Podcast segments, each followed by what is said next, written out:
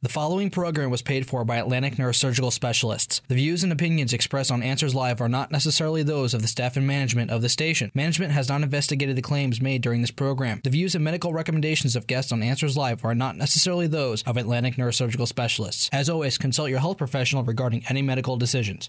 Welcome to Answers Live, your community medical connection, making a partnership of good health. The studio lines are open for your calls and questions. Call 973 267 9687. Now, here's your host, Tom Wood. Good morning and welcome to Answers Live, your community medical connection, creating a partnership of good health. I'm your host, Tom Wood from ANS. Atlantic Neurosurgical Specialists is the largest subspecialized neurosurgical group in the state of New Jersey, with seven office locations, our newest one in Somerset County in Bedminster, New Jersey. And get your pens and pencils out because I'm going to give you some numbers about us and our guests. So the first number, of course, is, of course, is to reach um, uh, ANS. It's 973- 285 7800.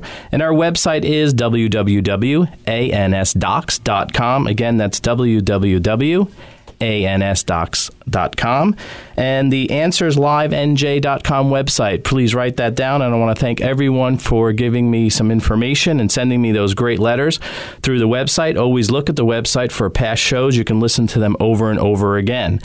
Today, I'm very excited to have a show which is unique to the Answers Live. Um, I've been listening to people and asking what you want, and um, actually, one of the requests was to have a show on pregnancy and getting pregnant. So today's program is going to be having trouble getting pregnant. We're going to bring on two panelists today, uh, two doctors from actually separate groups, but they work together in this uh, area. The first guest would be Dr. Jamie Morris, and she's from Reproductive Medicine Associates of New Jersey, and then Dr. Alan Kessel from the Rubino OBGYN group. Good morning, Dr. Morris and Dr. Kessel. Good morning. Morning. Thank you so much for uh, coming on. This is one of our first shows where we had panelists, um, so it's going to be a unique show today. We'll start with you, Dr. Morris. Just let our listeners know a little bit about you and tell us about your practice. Well, first of all, thank you for allowing us to come on. We no really problem. appreciate the opportunity to be here and educate the listeners. Um, my name is Jamie Morris. I'm one of the physicians at Reproductive Medicine Associates of New Jersey. We actually have 14 doctors in our practice, and there are seven offices. Our offices are located throughout the state, and our most convenient offices to our listening area, primarily the Morristown, the Summit, and the West Orange, and our Basking Ridge offices. I was a local girl, grew up in New Jersey, and trained, uh, did my residency in New Jersey at St. Barnabas. Actually, decided not to be so local, went out and did my fellowship at University of Washington in Seattle, but of course came back, because all good, good girls going back to Jersey, right. and moved back here in order to work at rma RMANJ. Okay. So I've been with the group for over 10, 11 years. I'm very excited to be able to talk about these issues today. Okay, great. And the number for that office, everyone, get your pens ready, is 973 656 2089. And you can reach them also on the web at rmanj.com. Okay, Dr. Kessel, up to you now. Good morning to you also from the Rubino OBGYN group. A little bit about you and your office. Uh, thank you for having me. Um, we're, um, we're based out of four locations. Um, we're, we're a generalist group. Um, we have offices in West Orange, Summit, Bayonne, and Clark. Um, there's eight docs in our practice, and the central thing about our practice is we like to do a lot of minimally invasive work. We like to keep patients out of the operating room and in the office. We're also um, certified by the American Institute of Ultrasound and Medicine. We're involved with um, with RMA uh, quite a bit, both um, sending patients to them and and receiving patients for them, and we have a very good professional relationship with okay, them. Okay, so like a collaborative um, working environment with Absolutely. with getting these um, women pregnant. That's awesome. Again, to uh, reach Dr. Um, Kessel, his number is 973-736-1100, and you can reach him online, rubinoobgyn.com. Okay, um, again, anyone who wants more information, just visit the Answers Live NJ website, and um, I'll have that information. You can always reach out to me again to get that information on both my guests. So I guess we'll start with you, Dr. Morris, and just um, a basic question is what is infertility and how is that defined? Well, infertility is fundamentally the inability to conceive a baby. But infertility also refers to the state of a woman who is unable to carry a pregnancy full term, whether it be miscarriages or other conditions that will prevent somebody from actually carrying a pregnancy. Primarily. Women under the age of 35 should seek out some fertility or be considered infertile if they have had no success after trying for 12 months. But women over the age of 35, the criteria is a little bit different, and they should actually be considered to seek out treatment or infertility evaluation after six months of trying. Okay, so under 35, it's 12 months. Over 35, it's six months of, of trying. Okay. Um, Dr. Morris, let me throw this question at you. What are some causes and risks associated with infertility? Because that's probably a big thing nowadays with all the stress, and you hear so many different reasons why people can't get pregnant. But what is your medical? Um... well, there actually are lots of different reasons why women experience infertility. And what really people need to understand is that it can be multifactorial and it also can be part from the male, part from the female, and sometimes part from both so, certain things that can actually be very involved are age. As women get older, it gets harder to get pregnant. Um, we sort of already know that a little bit, but we actually are learning more and more about that as things are changing and evolving.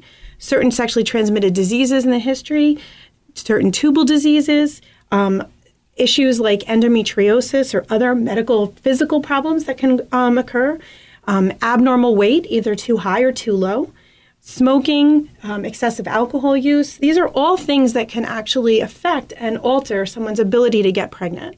Okay. Um, nowadays, like I said, with with things going on, I hear a lot of uh, women are starting out older um, and nowadays with their careers. So age does play a, pretty good role in that. Yes, age is definitely one of the biggest factors, and we know that just by the fact that as women get older, we have less eggs around, and the eggs that are around are not as good quality. So just inherently, unfortunately, it gets more difficult to get pregnant as one gets older. And you know that's something that we just have to deal with as we move on in society. Okay, and for those men who are listening, um, you said it could partially be their their issue with it. Also, what what do the men experience? What what problems do they have? Well, absolutely. Over thirty percent of infertility is male factor, so it's very important that we deal work with the men and get them evaluated. Um, low sperm count, low motility, low morphology that can come from any reason or from no reason um, can definitely affect one's ability to get pregnant. Okay, and being a male and, and listening to a lot of uh, friends who are having trouble uh, getting pregnant, for a man, being here as a male and a lot of male listeners, um, what is that experience like? They have to come for testing, and how do you make them comfortable? What are the tests that, that men have to go through? The women are used to that, men are not. that is true, and it, we try to make them as comfortable as possible, but essentially for men, we need to see a semen analysis. Okay. Um, we try to set up semen analyses at very convenient times early in the morning. We open up at 6 o'clock in the morning morning so that guys can come in and do their thing, right. give their sample, and you know get off to work and not sort of mess up their day. Right. But it is important for us to get a good evaluation so we have an idea of where we're starting from. Okay. Um, either of you, Dr. Morris or Dr. Kessel, when should you speak to your OBGYN? I guess it probably would be Dr. Kessel um, about fertility.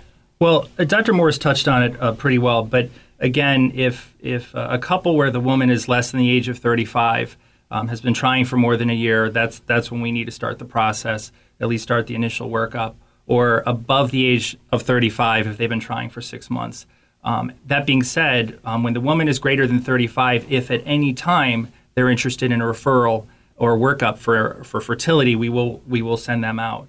Um, other issues that that may um, prompt a, a, workup is if there's a family history of um, premature ovarian failure, which in English means uh, if if the patient's mother or immediate relatives had uh, went into menopause before the age of 40, that would prompt a more um, expedited workup. Or if there's anything that um, may lead us to, to concerns about um, uh, the male, there's any history of um, uh, problems in infertility on their end or varicocele or other kind of anatomic problems um, that might uh, lead to an issue. So um, that's usually the case, although a lot of times um, these days, with the internet and, and, and, social media, patients are coming in a little sooner than that um, with, with questions. So I think that um, those kinds of issues are driving patients to come in sooner than, than this uh, year block um, that they've been trying for. Right.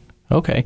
Um, having uh, children myself, actually, they're teenagers. Um, uh, they're up in 18 and, and 14, and I've had those talks with them. But for for people listening, when is that fertility stage for women? When does it start? I mean, you hear about women have you know millions of eggs, and then over time they stop. Men are fertile for the rest of their lives. Explain that a little bit to our listening audience when that happens. When is a woman actually fertile? When does that stop? And how it works with men? Well, I can start this, and I think Dr. Morris could probably expand a little bit more.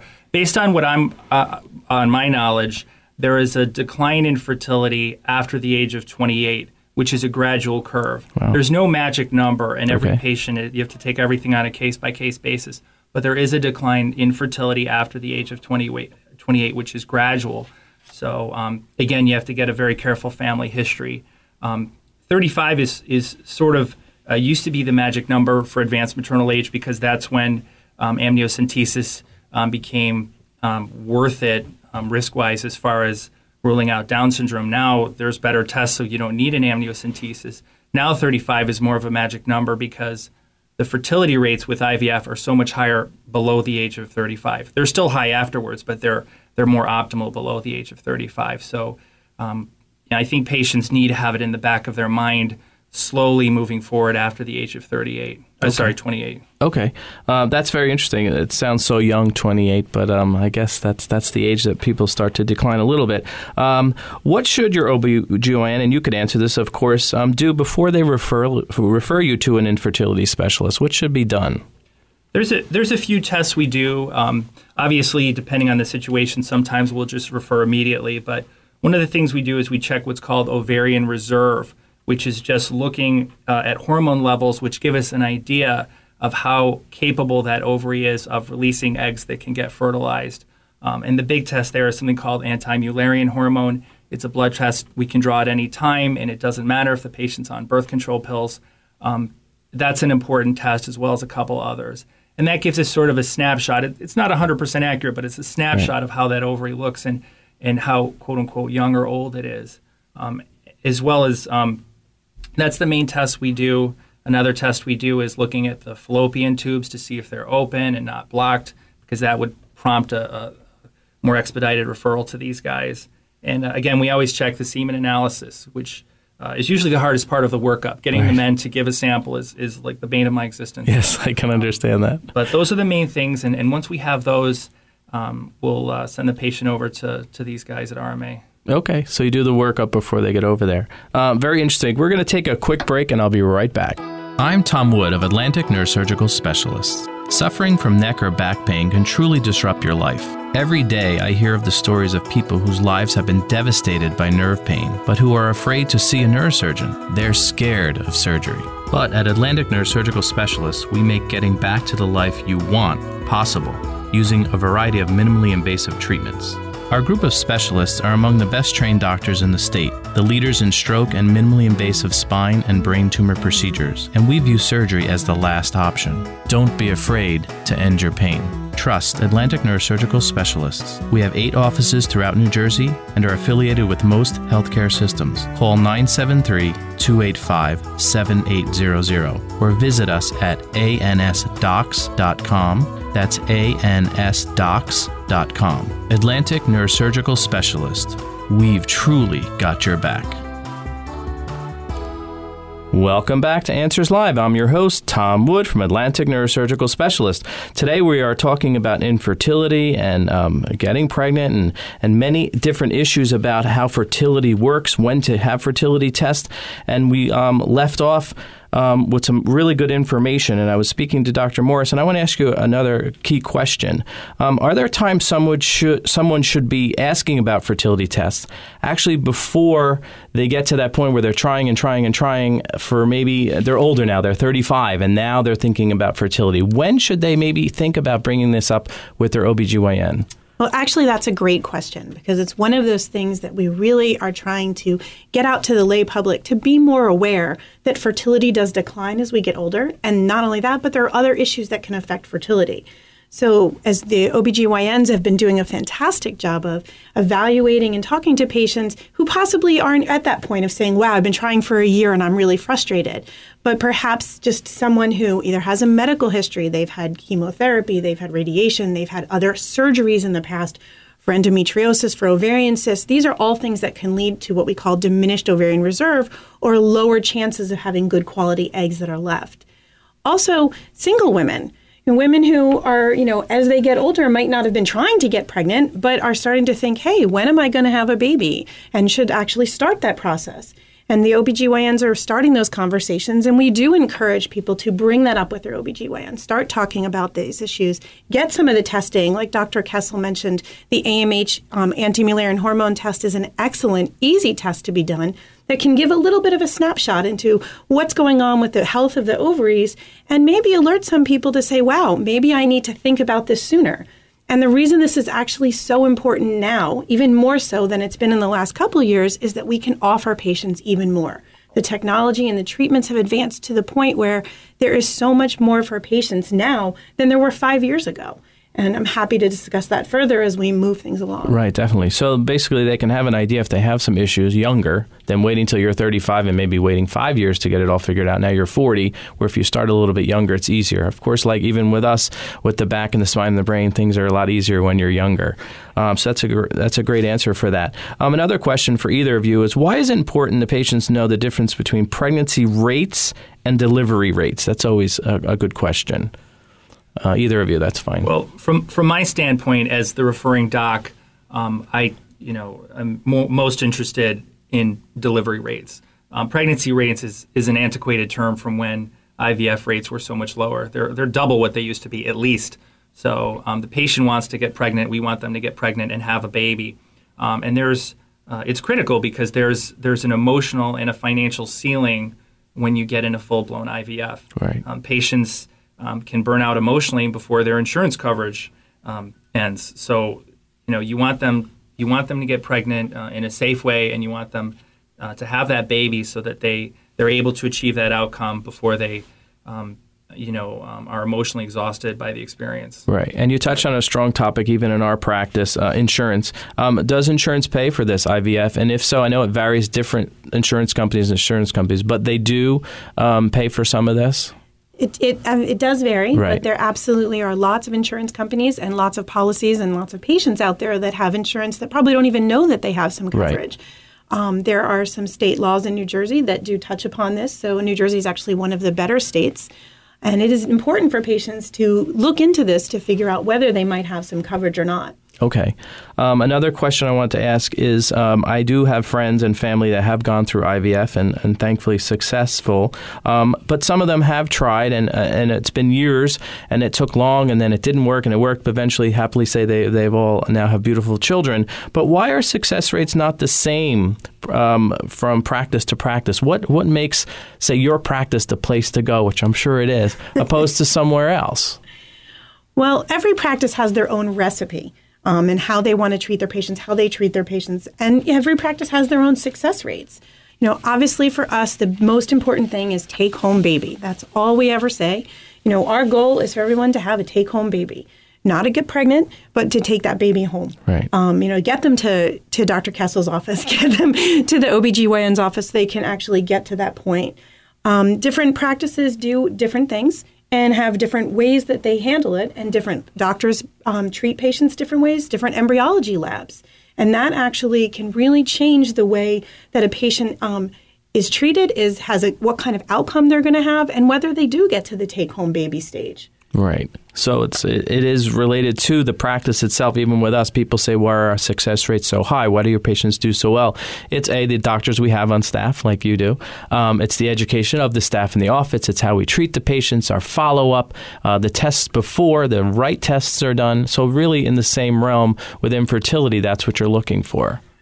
Absolutely. And I think right now there's such a boom in the technology for in vitro. We've had such a growth in the technology in the last four to five years with the advancements of testing embryos before we transfer them, looking at things to test for the chromosome um, in the embryo before we transfer, something called comprehensive chromosome screening. So these are all things that have actually played into and really improved our success rates as well as what we're trying to work on a big initiative to lower the multiple rates. So keep those good pre- pregnancy rates, keep the great success rates, keep the take home baby rates, but Right. yet try to bring down the multiple rates. Right.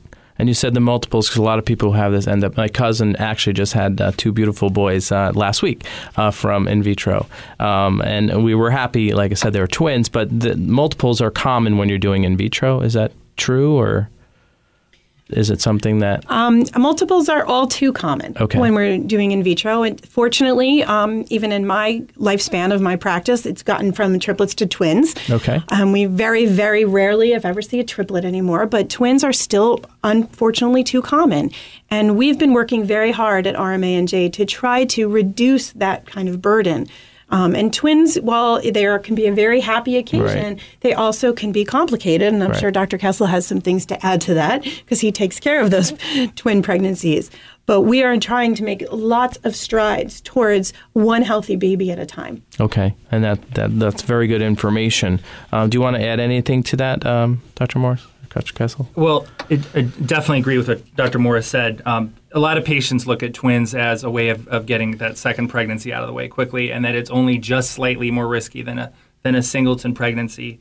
It's it's more than just slightly more risky. Right. So, in my dream universe, a patient would come in um, that's had IVF and at eight weeks and had um, the chromosomes tested um, before they come to me, and it's just one pregnancy. So whatever that patient went through to get to that point, we know it was probably a rough ride. We know that moving forward with that pregnancy, it's going to be smooth sailing. Okay.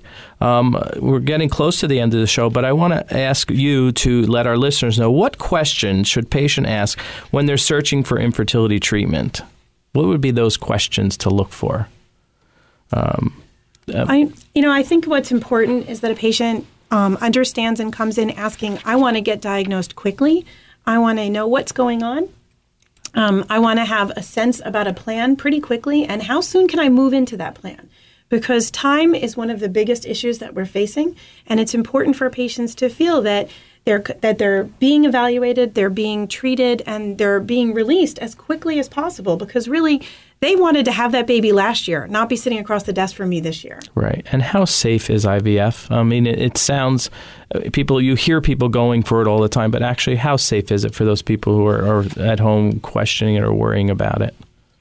Well, there's been over one million IVF babies born um, in this in this country in this world, actually, and therefore we know that there's a tremendous safety um, factor. Obviously, there can be complications, and these are things that you want to sit down and talk with your doctor. There are definitely issues that can come up for both the mother and the baby, but overall, IVF is very safe for the mom and for the growing fetus. But it is important that doctors discuss that. Right. And, and briefly explain what, what actually happens with in vitro. What, what are you actually doing? As, you know, briefly as you can. You're taking an egg. We're t- our whole goal actually is a little bit of super ovulation. What we're trying to do is to get more than one egg that month. Okay. Um, hopefully between four and 20 eggs on average. And then we actually do is follow a patient with medications till we see how they're stimulating. We retrieve the eggs when they're ready to come out, and then they get fertilized in the lab dish. After that, we have them develop in our lab to what we call the blastocyst stage, which is the day five, day six embryo stage. And that's also an important point. Separates different programs because some programs will push embryos all the way to a little further stage so that the implantation rates and the pregnancy rates can be higher because you've got a more advanced, more mature embryo to transfer. And very similar to what Dr. Kessel says, I always tell my patients in my perfect world, everybody comes in and gets pregnant with one baby at a time. Okay. Now, um, implanting that, that embryo at a little sooner stage, you said the other ones are later, are your success rates the same as other centers? Um, do you feel it just helps you with the one embryo? We're finding ev- both of those issues. We're finding better success rates, and it certainly helps us with being able to pick a better embryo because it's further along. And it helps us to pick that one embryo to transfer so we can lower those twin rates and triplet rates. Okay. Um, your center itself, does it practice evidence based medicine? Do you actually monitor all this? Oh, yes. In Okay. fact, um, the motto is, you know, data, data, data. All we do is look at our data, look at other people's data, and make decisions based on good information, not on what we think will work, but on what we actually are seeing, whether it's our own studies, which we do many all the time, whether it comes out of our own research lab, or whether we're reading it and learning it from a meeting or a journal. Okay. Uh, Dr. Kessel, um, being OBGYN, um, IVF babies, since I am now um, the uncle to two, um, how is the health of IVF babies? Any different than a normal pregnancy? I haven't seen any difference whatsoever. Okay. You know, the main issue with an IVF uh, pregnancy is is it a uh, twins or not? Right. So in a singleton pregnancy, um, again, it usually goes beautifully. We don't see any issues, and uh, certainly obstetrically, um, uh, you know, there's no problems whatsoever. So, um, as as far as I'm concerned, they're you know they're as healthy as normal babies. Okay, and and mentioning the twins, since my cousin had had it, the concern, and I saw with my cousin, she had preeclampsia, she had a lot of issues with carrying the twins. Um, that's really what you're worried about. So, as, although it's exciting to hear you're having twins, it's probably not the best thing when you're trying to do IVF. Right. I mean, I you know. I don't want people to think that twins is a, is a is a disaster. Right, the right, right, right. overwhelming majority of twin pregnancies go very well. Right. Um, but you're still looking at uh, preterm delivery, um, lower birth weight um, for each of the twins. Um, there's definitely an increase of, of pregnancy induced hypertension, which can require an earlier delivery. That's a more dangerous situation Right. for the twins. There's an increased risk of gestational diabetes, and there is a slightly increased risk of fetal demise of one or both of the twins, um, as high as 1% to 2% versus as high as 0.5% for a singleton pregnancy. So, again, the overwhelming majority do very well, um, but there is that increased risk. And in obstetrics, you don't want to take any extra risks unless you have to. Absolutely, absolutely. Um, what would be your takeaway messages, both of you, for uh, for our listeners that are listening today? Um, I'd like to give those key points. So, um, if you you're you're thinking about having a child, um, you want to start looking into infertility tests younger. Maybe you don't have those issues, but you're saying maybe research it a little bit before. Is that correct? Absolutely. All right. I think thinking about these issues ahead of time can only help you going forward. Okay. Um, is this hereditary? If your mom or your someone had infertility issues, are you noticing it's a it's a it's a trait that you'd have to worry about? If your mom had trouble, you would have trouble.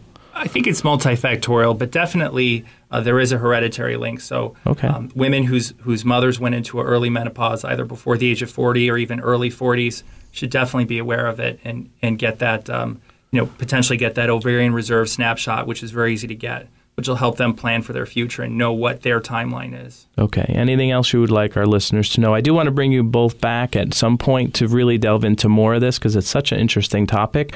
Um, we definitely should talk more on it. But any any other closing question or answers you would want to give our listening audience on anything? I, I think it's important to remember to be very positive and to stay positive in that in this scenario. You can wind up feeling very down. Patients can get upset, and you can understand it. It's you know not something they ever expected to experience, and it's important to try to stay positive through the process. Go get yourself tested, talk to your OBGYN, move on to a fertility specialist if you need to. But understand that we have a lot of technology out there, and most people who seek treatment do great.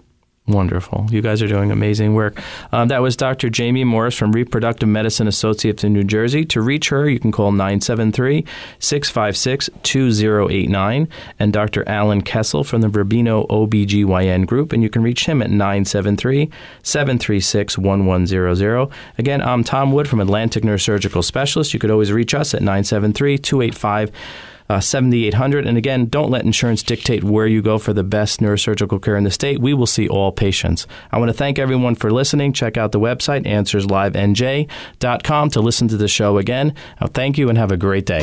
Join us again next week for Answers Live, your community medical connection making a partnership of good health. The preceding program was paid for by Atlantic Neurosurgical Specialists. The views and opinions expressed on Answers Live are not necessarily those of the staff and management of the station. Management has not investigated the claims made during this program. The views and medical recommendations of guests on Answers Live are not necessarily those of Atlantic Neurosurgical Specialists. As always, consult your health professional regarding any medical decisions.